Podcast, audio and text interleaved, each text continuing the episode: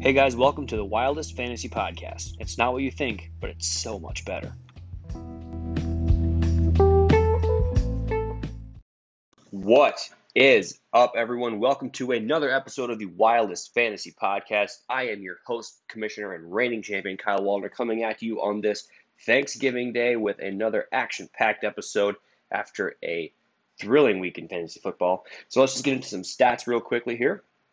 The high score this week was made by myself with 157 points, and the low score was Greg this week with 85 points. The average score for the league this week was 121 points.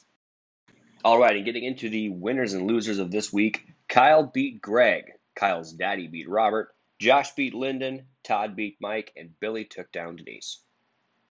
And now it's time for our awards. The coveted Steamroller Award goes out to me for beating Greg by 72 points.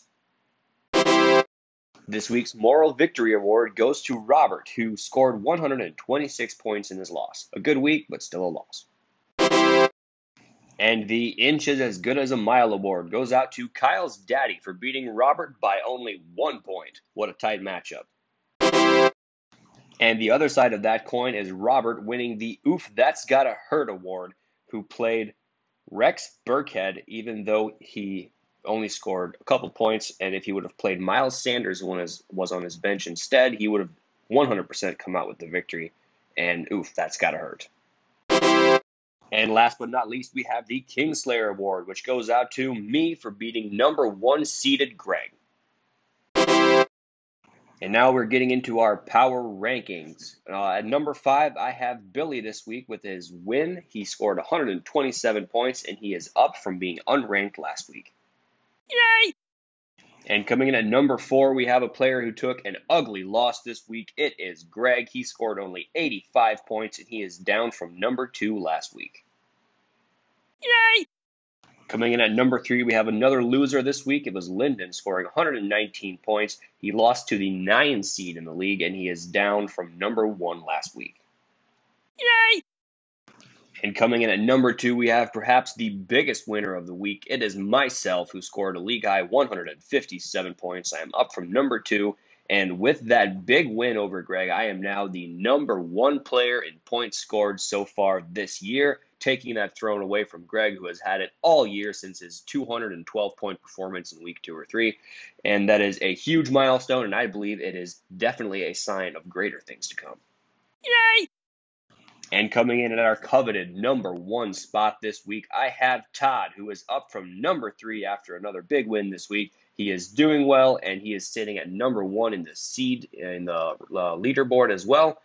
The number 1 seed, and he is looking good headed into the playoff stretch. Yay! All right, and this week's crucial matchup is a matchup between myself and Lyndon, I being the number 2 seed, and Lyndon being the number 4 seed. Pretty much going here from here on out, it's going to be the number 4 seed is going to have a very critical matchup every week, because it's really kind of a cluster down there between like 5 and 7, and there's any one of those guys could really realistically make it in there. So anytime number 4 is playing a high seed, it is dangerous, and there is a lot of playoff implication on the line. All right, and now it is time for our traditional Thursday night breakdown, and this is actually a Thanksgiving football breakdown. And getting things started off here, we have Houston versus Detroit. And now a couple of notes here for injury as far as the Detroit Lions go. Kenny G looks like he is going to be out. That's Kenny Golladay, of course. T.J. Hockenson is questionable, their tight end, and DeAndre Swift is questionable, their rising rookie running back. I would just want to say that for the Detroit Lions there, Matthew Stafford doesn't have Kenny Golladay, but that Houston defense is pretty bad. So if you need a spot start for a quarterback, I would not hesitate to put him in. And also Marvin Jones is playing for the Lions, and without Kenny Golladay, predictably, he's probably going to be the wide receiver 1 for them, so I would say he is also a worthy play. I wouldn't play a tight end from the Lions if T.J. Hockenson is out. And without DeAndre Swift, I believe that Adrian Peterson is probably going to get a pretty good amount of work, but it's always risky starting him because you just never know with that guy. And over to Houston's side of things, Deshaun Watson is an every-week starter along with Will Fuller. He's also an every week starter. They have both been tearing things up as of late. Brandon Cooks has been playing really well for the Houston Texans, their wide receiver too, presumably. And I would say that all three of those guys are worthy of a start this Thanksgiving holiday. Their wide receiver, Terry McLaurin, is also a very good start. He is someone who is really a rising young star in this league here, and he has been playing well all year, along with Antonio Gibson, who has, as of late, been getting quite a few touchdowns for this Washington team. Not that they score a lot of touchdowns, but it seems like most of the ones they have been scoring has been scored by Antonio Gibson. So those are the guys I would start for Washington. On the other side of things, we have Dallas, whose starting quarterback will be Andy Dalton, and I would not play him either because he is not good at football. And then we also have Cooper Kupp on that side of things, who is actually very good at football, and I would definitely play him, along with CeeDee Lamb, the young rising rookie. He has been quite exciting. He had an just unbelievable end zone catch last week against my Minnesota Vikings. That absolutely broke my heart. And, of course, Ezekiel Elliott, you always start when you can for the Dallas Cowboys. And I would say that both of these defense could be a sneaky start this week. Dallas is a bad offense. Washington is also a bad offense, and either defense could have a pretty good game. So I would keep an eye out for those if you need a streamer. All right, and moving things along to the other game of this Thanksgiving holiday, we have Washington versus Dallas.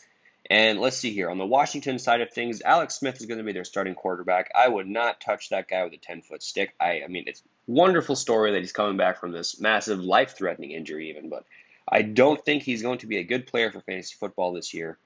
But who does benefit from Alex Smith being quarterback is J.D. McKissick, their third-down running back, who is just absolutely adored by Alex Smith, and he loves dumping him short little passes. All right, and that's going to do it for another episode of the Wildest Fantasy Podcast. Thank you all for listening, and happy Thanksgiving to all of you, except for Lyndon. F*** you, Lyndon.